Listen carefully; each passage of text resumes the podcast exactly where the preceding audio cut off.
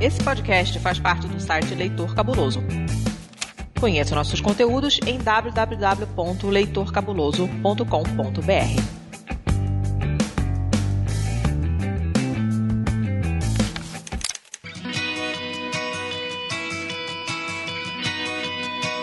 Perdidos na Estante, o seu podcast de adaptações literárias do site Leitor Cabuloso.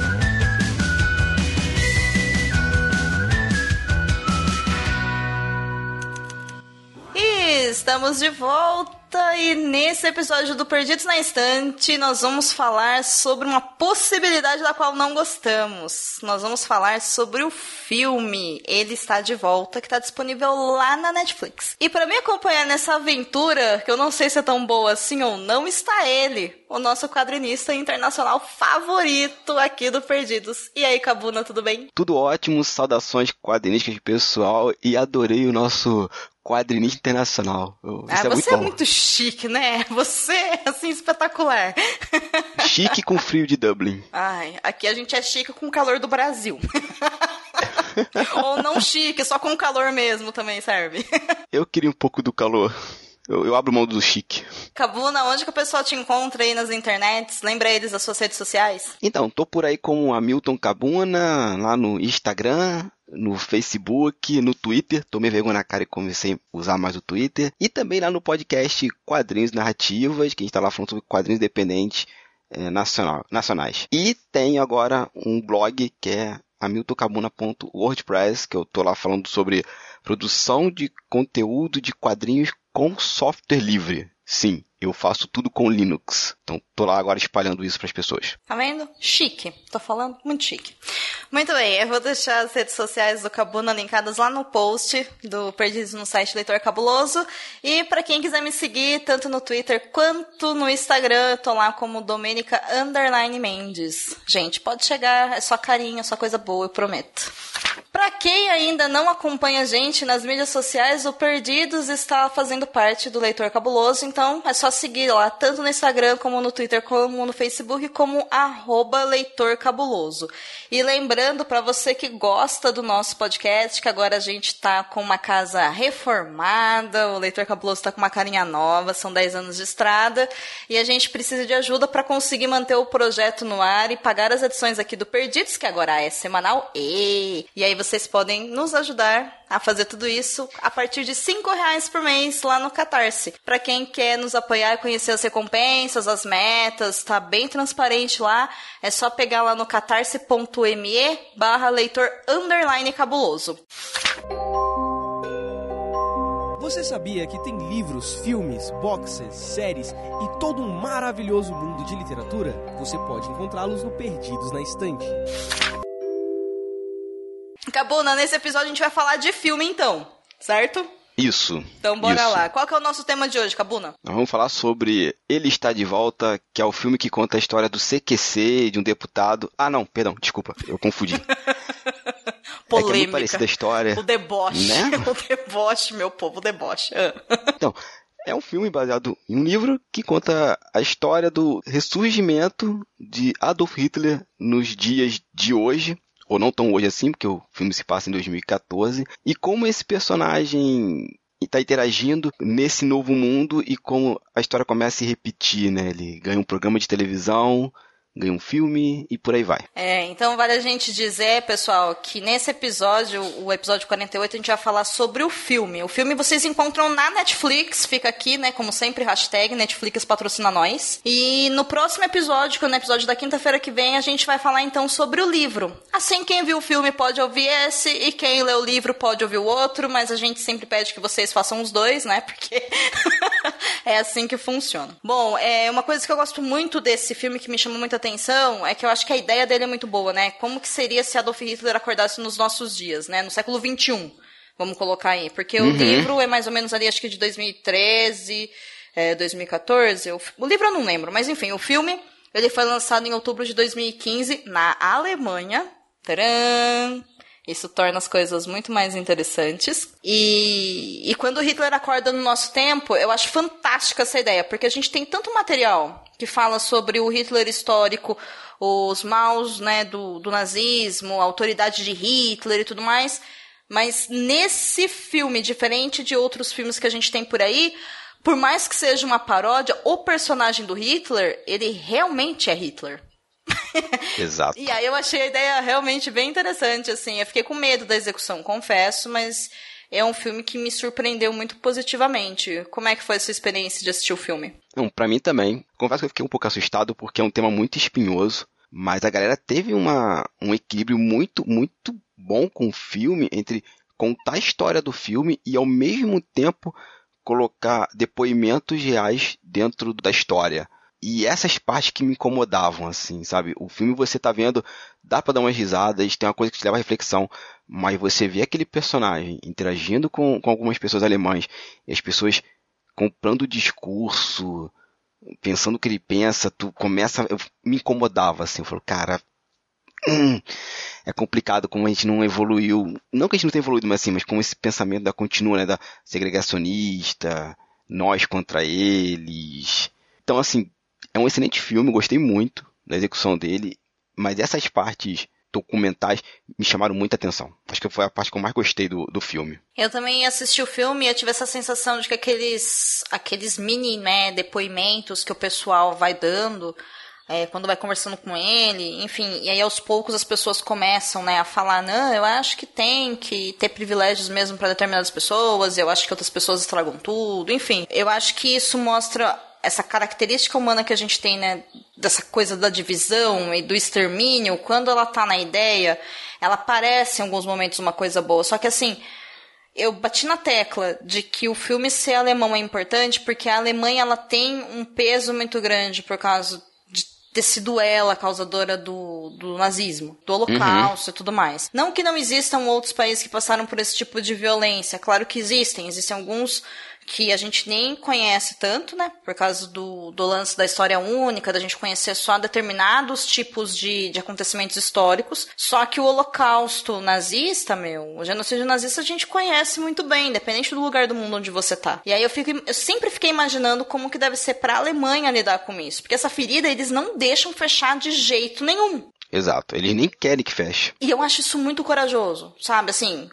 corajoso ao mesmo tempo que me mostram vocês não fazem mais que obrigação, porque, né, vocês fizeram isso e assim, não é que eu quero que todos os filhos do Holocausto sofram eternamente, claro que não, mas por favor, vocês fizeram isso, então nos mostrem como vocês fizeram, pra gente junto, inclusive com vocês, jamais fazer isso de novo. E aí, Exato. esses depoimentos eles mostram que na verdade as coisas nem sempre são bem assim, né? Pelo menos quando se trata de, de ideias, né? De botar, sabe aquela coisa assim, ah, eu só tô falando, mas só tá falando mesmo, né? Fica aí o questionamento. Tem uma coisa engraçada que na Alemanha, assim, eles têm muito isso de, de mostrar, assim, ó, tem campo de concentração, vão lá, eles, eles estão, os campos ainda estão como se fosse naquela época, né, assim, não tem nenhuma reforma. Mas é impressionante o número de textos que você recebe de Felipe tá falando assim, ó, evita tirar selfie, não é um local agradável, aqui aconteceu tantas coisas, você tem textos explicando, assim, muito. Você tem a educação lá explicando, ó, a Alemanha passou por isso. Tem nenhuma vergonha de falar, não, a Alemanha passou por isso, a gente teve esse problema, lutar por isso. Mas uma coisa que eu reparei no filme é que é engraçado que, assim, eles entrevistam muito trabalhadores, da pessoas que são trabalhadores, e você vê que são sempre uma galera, assim, um trabalho um pouco mais braçal, né? Eu me lembro que a minha primeira é uma menina que é do uma atendente lanchonete uma coisa que poucas pessoas sabem, mas que a Alemanha é um dos países da Europa que mais tem precarização de trabalho. Lá é muito complicado mesmo, assim. Olha que lá tem sindicatos fortes, tem um partido trabalhista muito forte, mas ainda assim a Alemanha, como o restante do mundo, mas a Alemanha passa por um processo de precarização de trabalho muito grande. E é engraçado como nesse momento esses discursos xenofóbicos ganham força, né? Porque, ah não, aquele personagem do filme até fala, né? Um, um desses entrevistados os muçulmanos tiraram meu trabalho. E tu vê que não, bicho, não é que os muçulmanos tiraram teu trabalho. É que você teve uma destruição de trabalhos formais. Infelizmente, essa galera entra, às vezes fugindo de guerras, fugindo de países na periferia do capital, estão procurando trabalho, faz um trabalho por um preço muito menor e entra, e entra não são regularizados por sindicato, às vezes nem tem documento ali como refugiados ou como imigrantes ilegais, querendo uma melhor oportunidade de vida. Assim, e, e é engraçado que o filme pega essa parada e mostra, olha, enquanto você tem a parte engraçadinha do filme em si, baseado no livro, o documentário mostra que, olha, ainda temos um problema aqui. E como é que a gente soluciona esse problema?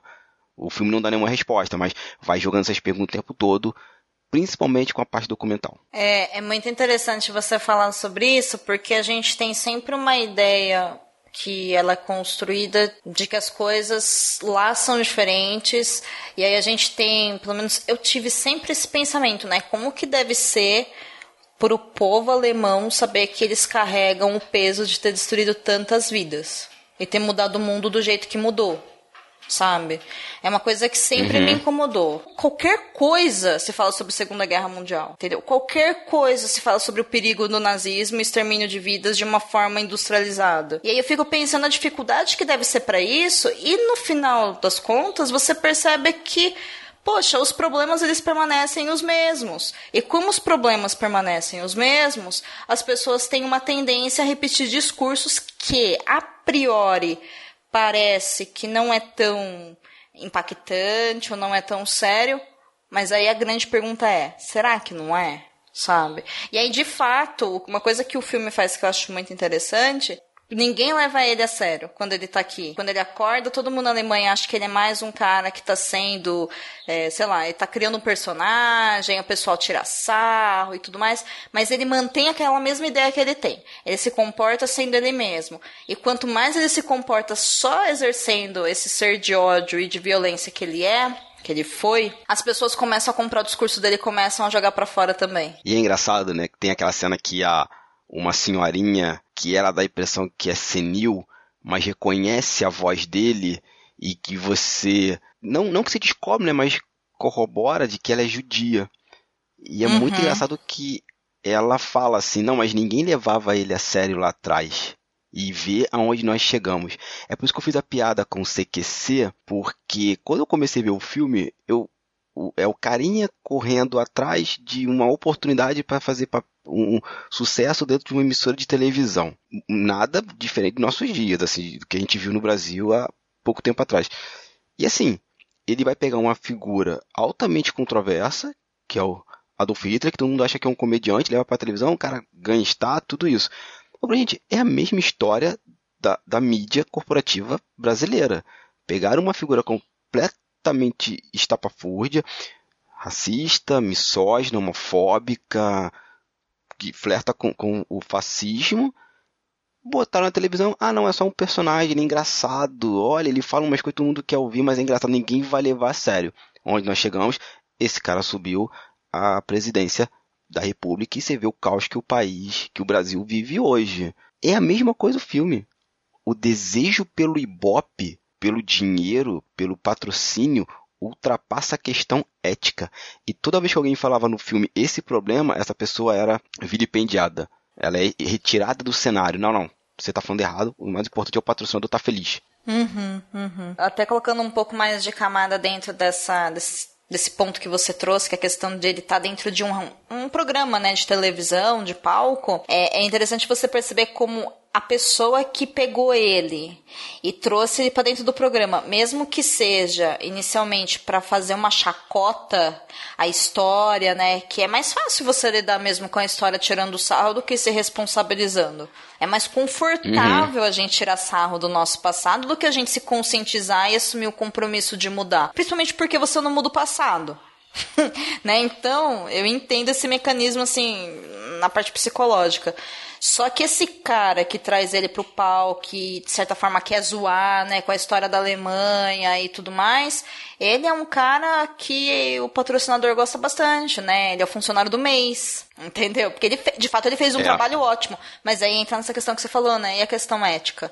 Porque o problema aqui não é o que você de fato faz como você faz. E como ele perde o controle disso tudo, porque logo no começo do programa, nitidamente você começa a ver que todo mundo ri do Hitler, todo mundo acha as ideias dele absurdas, porque tá ouvindo o que ele tá falando. O problema é que quanto mais ele fala, mais as pessoas começam a ter coragem de falar sobre isso também, e aí todo o lance dele se normaliza. É isso que é chocante, Exato. sabe? Isso é muito assustador. Muito. E fora que é feito todo um trabalho dele aparecer na imprensa o tempo todo. Ele começa num programa de humor noturno, ele depois vai para um programa de, de entrevistas, depois ele vai para um programa tipo é, olho no olho, né? Tipo um Gabi Gabriela, uhum. só os, as duas pessoas. E eu falo, gente, é a mesma questão do, do Brasil, é impressionante. É ipsiliter a parada. É, eu sempre ouço assim a imprensa brasileira, né, a imprensa, essa mídia corporativa falar o seguinte: ah, a esquerda tem que fazer seu trabalho de reflexão e autoanálise. Eu falo, ok, e quando é que a imprensa vai fazer autoanálise? Porque foram vocês colocar esse cara aí. Então, é só de um lado? Cadê a autoanálise da imprensa brasileira, né? Dá um exemplo da imprensa que é muito sobre isso, sobre esse discurso único. Sempre que a gente abre a TV, Vênus Platinada tá lá falando, olha, a reforma da Previdência é importante. Aí pega um montão de gente do nada, vai lá, fala da reforma da Previdência, que é bacana tal, e vem o seu repórter e fala, não, a gente é um jornalismo isento. Não, brother, você escolheu um lado. Cadê a pessoa sendo entrevistada a fazer um contraponto? Olha, por que, a reforma da Previdência não vai bater? Onde é que você encontra isso?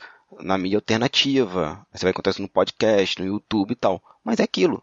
Como a gente sempre fala, nem todo mundo tem acesso à internet. Mas televisão, você tem duas, três, até quatro em casa. Jornal Nacional ainda é o Jornal Nacional mais. É o programa de televisão mais visto da Globo. Uhum. Então se bota ali um cara falando a favor da, da reforma da Previdência, mas não bota ninguém falando contra, você não bota pessoas falando que não existe rombo, e o rombo que existe, né? O rombo não. As dívidas que as empresas privadas no Brasil têm com a Previdência subiria e muito, isso não é imparcialidade. É o que acontece com o filme. O tempo todo o cara está sendo colocado na emissora para falar.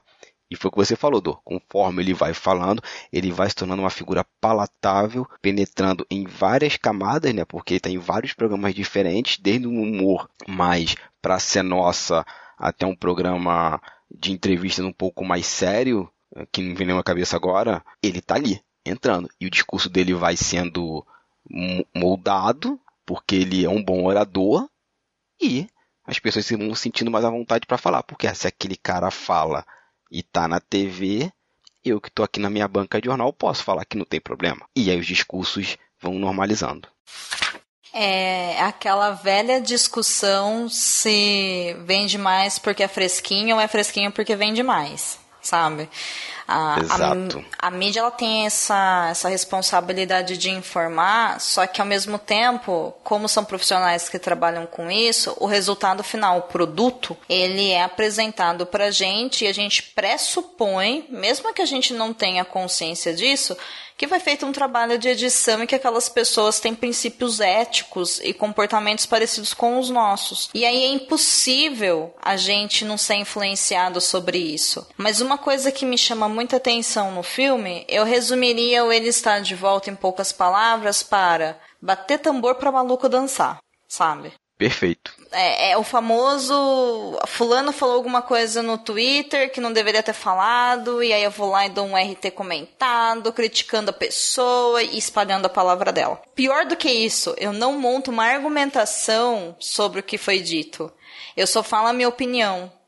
Concordo, discordo, você tá certo, você tá errado. E quanto mais eu fico gritando, e quanto mais eu fico dando as minhas opiniões sem embasamento nenhuma, mais eu fico replicando um comportamento que fortalece normalmente essa questão de fala, do poder de fala e convencimento dos outros. É claro que não é todo mundo que pode ficar, enfim, ou deve ficar argumentando, pensando e estudando sobre todos os males do mundo, né? Não é isso. Mas eu acho que a gente tem que ter um ponto de equilíbrio de conscientização e descobrir melhores maneiras de fazer isso. Porque se cada vez que alguém falar um absurdo, ao invés da gente denunciar e se prostar contra e falar o porquê que a gente é contra, a gente só ficar utilizando de um mecanismo reverso tão violento quanto, mais a gente acaba fortalecendo a violência em si que é o que o Ele Está de Volta faz no final das contas, né? O cara sai de uma chacota nacional e a hora que você vai ver ele tá formando um partido nazista 2.0. Nós somos pessoas dos nossos tempos e a gente está passando por um grande processo de conscientização de vários direitos e várias situações que a gente tem que aprender realmente quais são os nossos novos valores e entender que os outros às vezes podem ter valor diferente, porém valores básicos de vida, de sobrevivência e outros direitos básicos, como a própria palavra diz, não podem deixar de existir.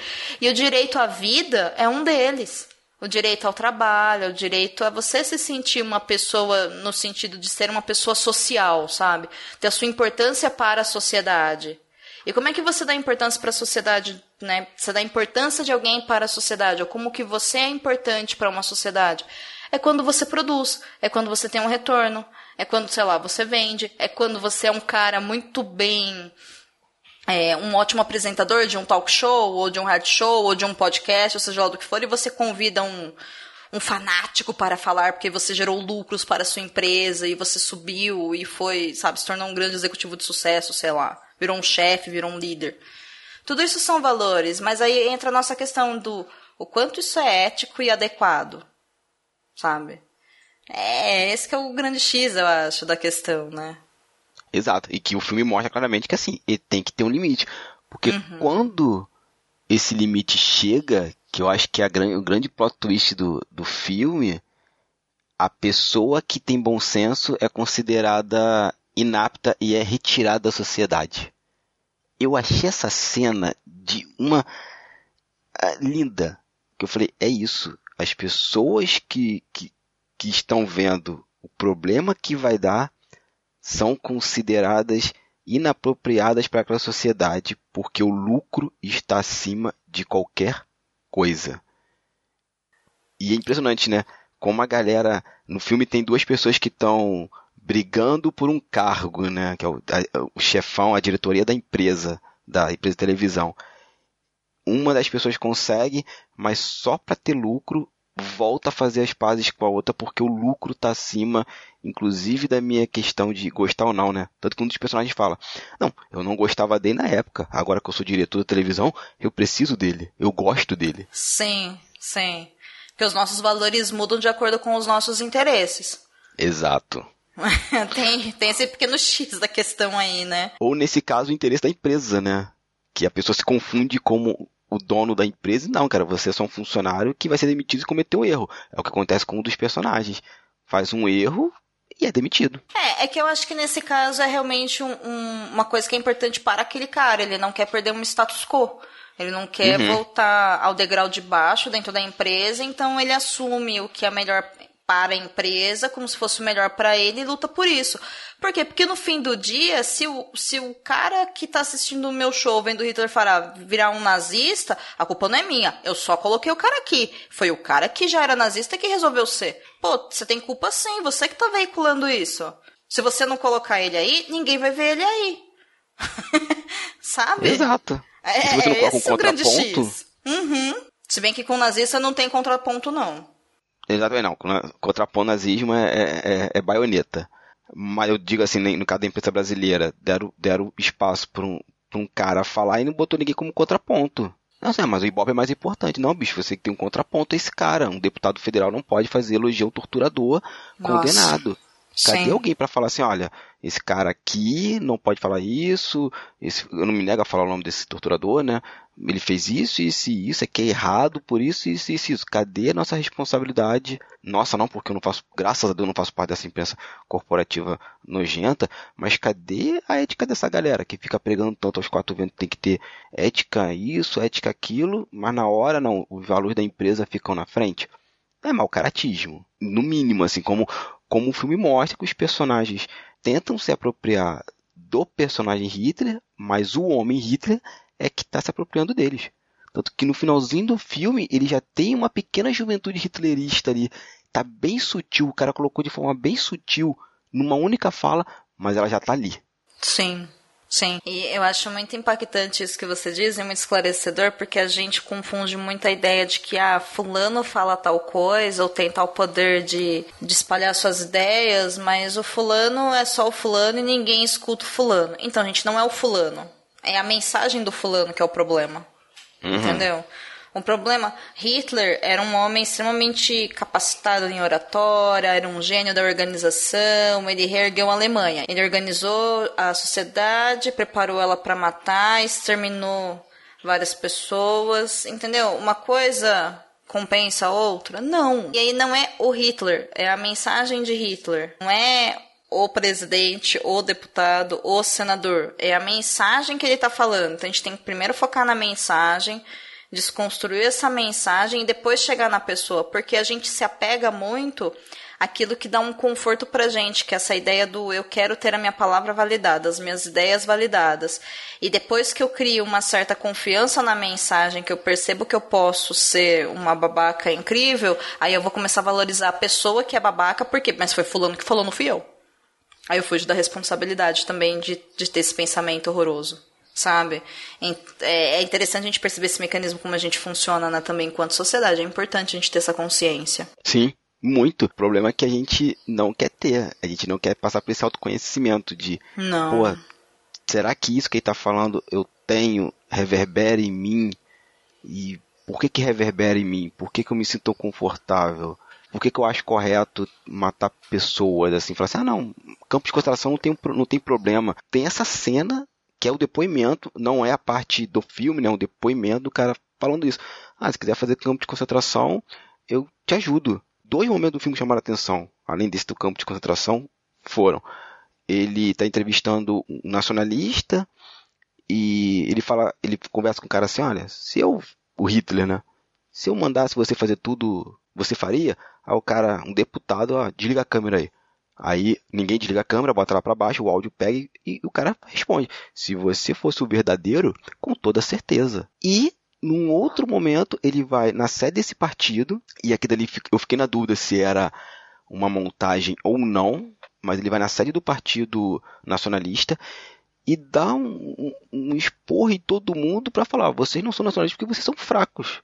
Só por isso. Vocês são covardes. E é muito impactante porque o ator é gigantesco, né? Deve ter uns dois metros aquele cara. E ele tem uma presença muito forte ali que as pessoas vão ficando constrangidas assim. Nossa, realmente eu não consigo. Eu deveria dar mais pro meu país. Mas é isso, mas ninguém chega assim pro cara e faz um contraponto. Cara, você tá maluco? Você é Adolf Hitler, tá? Não, o que você fez é errado. Porque as pessoas ainda, no íntimo delas, corroboram o pensamento. Se corroboram, por que corroboram? Cadê aquela autoanálise? Isso é bem interessante no filme, essas discussões que vai levantando, não de forma clara, mas bem ali no, no campo da subjetividade dos personagens, das falas. Eu gosto muito da última cena que o cara aponta a arma para ele, né? E ele olha pra cara dele e fala: Você é ele mesmo. E aí ele diz todas as letras: Sim, eu nunca disse que eu não era ele mesmo caramba, tipo, eu estou aqui dizendo há meses que eu sou o cara, sabe? E é interessante a forma como ele coloca isso, né? Sim, eu nunca disse que eu não era. É, é interessante essa formação de frase. Que é uhum. é diferente de, sim, eu falei mesmo que eu sou ele e você não me ouviu. Ou seja, ele é um cara que ele acolhe e ele joga a responsabilidade pro outro. Olha. O tempo todo. O tempo todo. Isso é muito interessante se perceber.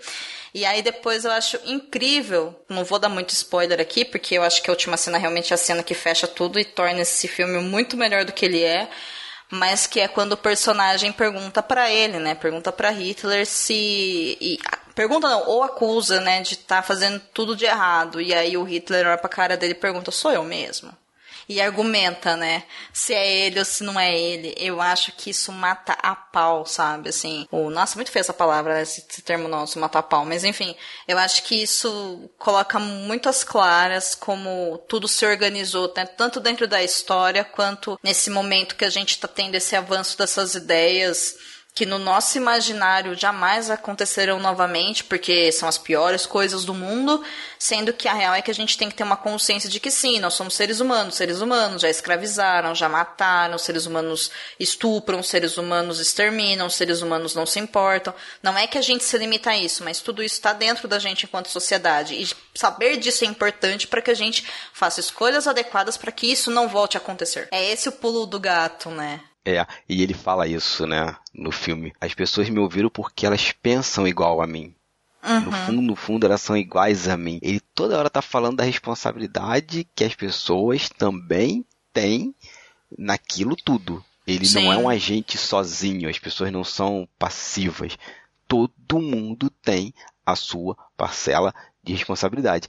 Ele apenas externaliza, ele é o canal daquilo tudo. Exatamente, ele só organizou. Existe um outro filme que eu vou deixar de dica aqui antes da gente dar nota pro, pro filme e encerrar esse episódio, que para quem se interessa pelo tema, e eu não sei se você já assistiu esse filme, Cabuna, mas é um filme que ele mostra bastante a questão da organização, de como, como a gente consegue se organizar em pequenos grupos para ter esses atos, sabe? A partir de ideias. Chama A Onda. Gente, assistam A Onda. Ele é um filme maravilhoso e muito necessário para os nossos dias. Você já assistiu, né? Você deu uma suspirada já. aí. Nossa, é. eu, eu vi esse filme há muito tempo, vou rever. Só vou dar um conselho: vejam esse filme num bom dia e de preferência de dia.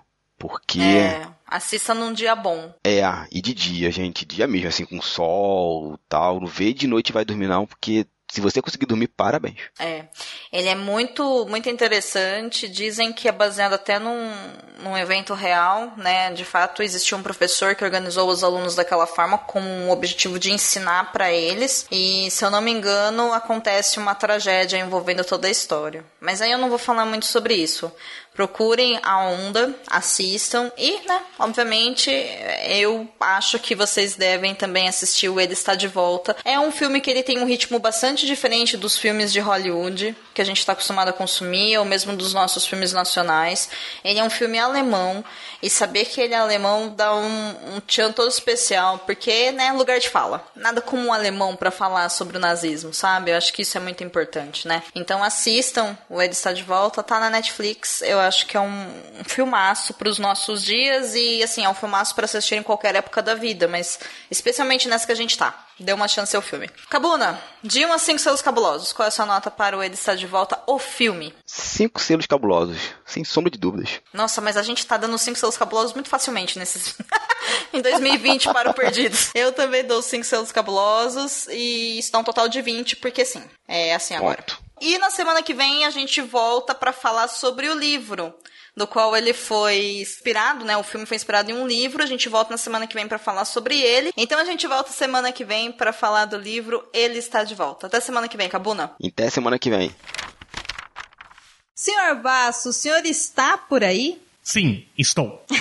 Bem-vindo de volta ao nosso podcast. E eu espero que agora você siga com a gente por essa estrada de comentando os comentários dos nossos ouvintes. Só para isso mesmo que me chama, gravar sobre livro mesmo, nada. Me, me resta pelo menos participar um pouquinho comentando os comentários. Eu te chamo para chorar também. Mas enfim, sinta-se em casa de volta, é bom ter você aqui comigo. E essa sessão de comentários nós fazemos a respeito do episódio 47, que foi o primeiro episódio de 2020 dessa nova fase do Perdidos na Instante. Você tá sabendo das novidades? Estou. Estou sabendo que o podcast diminuiu agora. Diz a Domênica que vai ficar com 40 minutos. Eu tô, eu tô esperando ainda pra ver. Olha, o da semana passada ficou um pouquinho mais longo, acho que ficou com 47. Ah lá. É, mas tem as vinhetas, né? Aham, sim. Tem sete minutos de vinheta. Aham, tá, tudo bem. Olha, talvez se somar todas dê por aí. Mas enfim, é de 40 a 45 minutos. E por isso, gente, papo reto com vocês. Agora a nossa sessão de comentários ela vai ser um pouquinho diferente também. Então o que a gente vai fazer é selecionar um comentário que a gente vai ler e vai comentar aqui. E os demais serão devidamente agradecidos nominalmente, além dos feedbacks serem feitos através do próprio site, beleza? Senão fica meio desproporcional, né? 30, 35 minutos de programa e mais 15, 20 minutos de comentando os comentários. Não dá. É, se a proposta agora é diminuir o episódio, não tem mais como ficar. A gente Aliás, eu quero saber como é que a gente vai se policiar pra não gravar mais tipo meia hora, 40 minutos né, de leitura. vai bem. ser um desafio, gente. Já está sendo difícil, gente. Já, já tá indo já para quase três minutos só para explicar o porquê que vai ser curto. Porque a gente, assim, a gente é verborrágico. Mas muito bem, vamos lá. Antes de mais nada, pessoal, só para salientar para vocês, agora o Perdidos é semanal, então a proposta é trazer o programa de 40 a 45 minutos todas as quintas-feiras no seu feed. Pode acontecer dele chegar um pouquinho atrasado, sair no período da tarde, mas toda quinta-feira vai pingar aí um Perdidos, então aguardem as novidades e os novos programas, beleza? E, só para salientar, se você gosta do nosso trabalho, o nosso catarse é catarse.me barra leitor underline cabuloso. Apoiando a gente a partir de 5 reais, você mantém o Perdidos vivo. E eu tô falando sério, gente. Eu não, não aguento mais pedir socorro. SOS. Esse underline voltou, né? Voltou o underline. É pra me tirar fora do sério isso.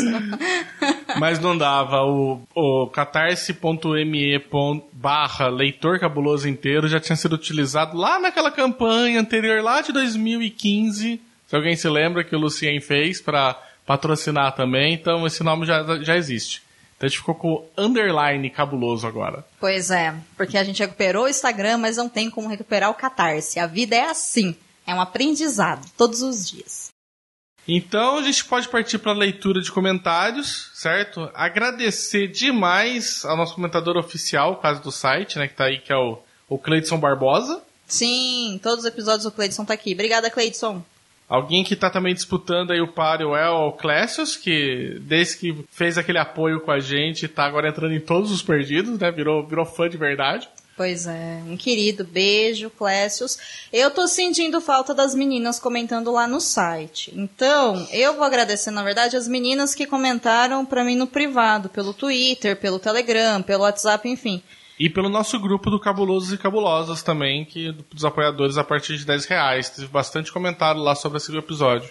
Sim, então muito obrigada, Vanessa, Fran, Nilda. A Nilda trouxe um ponto na discussão a respeito do episódio ditadura militar e história única também, que foi uma das coisas que a gente falou bastante, né, de como essa história é construída. Ela trouxe um ponto, gente, que assim, elevou a discussão lá em cima, mas a conversa foi para os nossos apoiadores mais um motivo aí para vocês virem para esse canto gostoso e seguro que a gente tem e tão próximo para a gente poder falar tudo o que a gente quer. E o comentário selecionado foi do Ezequiel Domingues. O que, que ele diz? Que episódio incrível! Chegaram em 2020 com os dois pés nas costas. Não os dois pés no peito quando chega. Uai, o pé dele. Deixa ele usar onde ele quiser. Tudo bem. Tudo bem. É de abrir a mente e fazer a gente pensar sobre o mundo e sociedade que vivemos. Olhando um pouco para o que falaram sobre como recebemos informações e como a educação no Brasil restringe o conhecimento da história da narrativa do Brasil e do mundo, de como a sociedade se tornou o que é hoje e do porquê somos essa nação semi-analfabeta e desinteressados em buscar o conhecer o que nos rodeia por acreditar que isso não é necessário, até porque o intuito é criar mão de obra e massa de trabalho alienada, não mentes pensantes que questionam o sistema, isso me deixa triste. Eu mesmo não sei tudo o que gostaria, não compreendo tudo o que está à minha volta e não tenho como querer abraçar o mundo com os braços, porque não vou conseguir, mas o pouco que busco saber já ajuda a discernir o certo do errado. É um pouco que falar no programa sobre filtrar as informações, aprender que não existe uma verdade absoluta, não ser extremista e estar aberto em conhecer outras linhas de pensamento. Para mim é um pouco de falta de empatia de estar aberto a ouvir ao invés de gritar e pregar as próprias ideias. O mundo não gira em torno de uma única opinião e as possibilidades não são tão vastas e infinitas quanto possamos imaginar. Um beijão e continue o bom trabalho. Bom, vamos lá. É, Ezequiel, quando a gente fala que o Brasil é composto por uma sociedade de pessoas semi-analfabetas que não tem interesse em empreender, que, que não tem interesse em aprender, que, enfim, é feito só para ter mão de obra e tudo mais, isso também é uma história única, tá? E isso está muito vinculado, na verdade, com a nossa própria constituição enquanto sociedade, que vem desde lá da época do, entre aspas, descobrimento do Brasil, que foi uma das coisas que a gente comentou no episódio, inclusive, e está sempre muito ligado a essa necessidade que às vezes outros países mais desenvolvidos têm de manter a gente com um sentimento de desesperança e incapacidade intelectual generalizada. Vamos fazer um exercício assim no oposto se de fato nós fôssemos uma sociedade tão submissa, sem recursos, tão semi-analfabeta assim, com pessoas que não se importam com a educação, nós não teríamos hoje um governo que está tendenciando ao autoritarismo, querendo desmontar as escolas de ensino superior, por exemplo. É claro que eu entendo o que você quis dizer, e eu acho que faz parte disso. E aí entra também muito uma questão de como que a gente transforma as escolas, o aprendizado, é, a educação, o ensino e tudo mais como atrativos para que as pessoas se sintam seguras e interessadas por isso. Eu acho que não tem um molde, o que torna a situação um pouco mais complicada, porque o que é importante para a gente na nossa cultura provavelmente não é importante para outra cultura. E é assim mesmo. O lance da história única é a gente realmente fazer esse exercício de autoconsciência na nossa vida pessoal, de entender que a gente tem sim vários preconceitos, a gente tem sim várias formas de ver o mundo e a gente está aberto a ver o outro lado, como você disse. Mas nem sempre o outro lado vai ser melhor do que aquilo ou mais ético. Tá? Às vezes a gente tem razão, às vezes a gente está certo. E entender que o mundo funciona com uma outra lógica. E isso, embora afete a gente, não necessariamente tira o nosso poder de fala, o direito de expressar nossas ideias. Só que opinião é opinião e opinião não é ciência. Então a gente não pode esquecer disso, especialmente nos nossos dias de hoje. Você quer falar alguma coisa, Baço? Não sei, dá, dá tempo ainda depois dessa. Dá. Ah, eu concordo com muita coisa, só acho só que tem que também ter um contato para não cair numa num discurso que a responsabilidade é do indivíduo, né? O, Sim. o Ezequiel ele trouxe muito um ponto de que, não sei, pode ter sido do jeito que eu li, mas que pare, parece mais colocando a questão de que o sujeito não vai tanto atrás do conhecimento, sendo que ele está aí, né? Então, eu acho que a gente, não é só a gente, pelo menos, que é responsável por conseguir se educar e se, se conscientizar mais, né? E tem, aí tem outros fatores que estão em volta, né? Se a gente, por exemplo, tem essa possibilidade, né? Tem os recursos para isso, tem as ferramentas para isso. Então acho que também entra uma parcela aí, tipo, da sociedade, do Estado, de também promover que isso seja uma coisa atrativa, promover uma educação, né? Porque muitas vezes a gente não se educa não por falta de vontade, mas por falta de oportunidade, por falta de um plano de governo que permita isso, né? O, Darcy Ribeiro que fala que o, o desmonte da educação não é um como é que ele fala? Não era um descuido, né? Não é, é um projeto. É um projeto, é. É, então a gente também tem que ficar atento a isso, sabe? De porque a gente tem uma, uma questão muito forte que colocaram na gente de que a gente como indivíduo é responsável por, pela gente, né? Sabe? Sim, Unicamente, sim. né? Então você não, foi, você não foi atrás de conhecimento porque você não gosta, a gente não foi porque a gente é desinteressado, né? Tá, mas por quê, né? Claro, existem indivíduos que são, mas pô, todo mundo é, né? Sabe? Começa a ver, assim, não é, sabe, estatisticamente falando, não é possível que todo mundo seja, a não ser que tem algum fator externo que está tentando trazer a balança para esse lado, né? Então, eu acho que é não colocar a responsabilidade só no indivíduo. É por isso que é importante as políticas públicas e as políticas sociais. É também importante a gente entender que não necessariamente o que o poder público está fazendo para o bem da maior parte de pessoas, ou ao menos deveria, não é o que está acontecendo no atual governo, pelo que a gente está vendo, mas o que, o, o que as decisões públicas fazem é, ainda é tentar trabalhar os problemas maiores. Então a gente precisa até se informar sobre as coisas boas que acontecem os planos para realmente entender, para a gente poder se posicionar. Né? Até mesmo essa coisa que a gente está batendo tanto na tecla de criticar o governo atual, ela é baseada nas nossas experiências e naquilo que a gente fala. Com certeza, os defensores têm outras informações e outras opiniões. Resta saber se essas opiniões são só opiniões mesmo, baseados em boa vontade deles, ou insistência para querer que dê muito dê certo, e querer não é dar certo, dar certo dar certo, ou se de fato a gente não tem acesso a todas as informações. Mas isso é só quando a gente já tiver com todas as cartas na mesa e já tiver passado por isso para ter certeza. Né? Antes disso não tem como. Eu acho que é isso, né? Eu acho que é. Tá ok. então tá bom. Então, gente, para comentar é só acessar lá o site Leitor Cabuloso e eu aguardo os comentários então do episódio 48. Até semana que vem, baço. Ah, nossa, até semana que vem, realmente. Agora até semana que vem, gente. Viu? Agora não é brincadeira. Até, pessoal.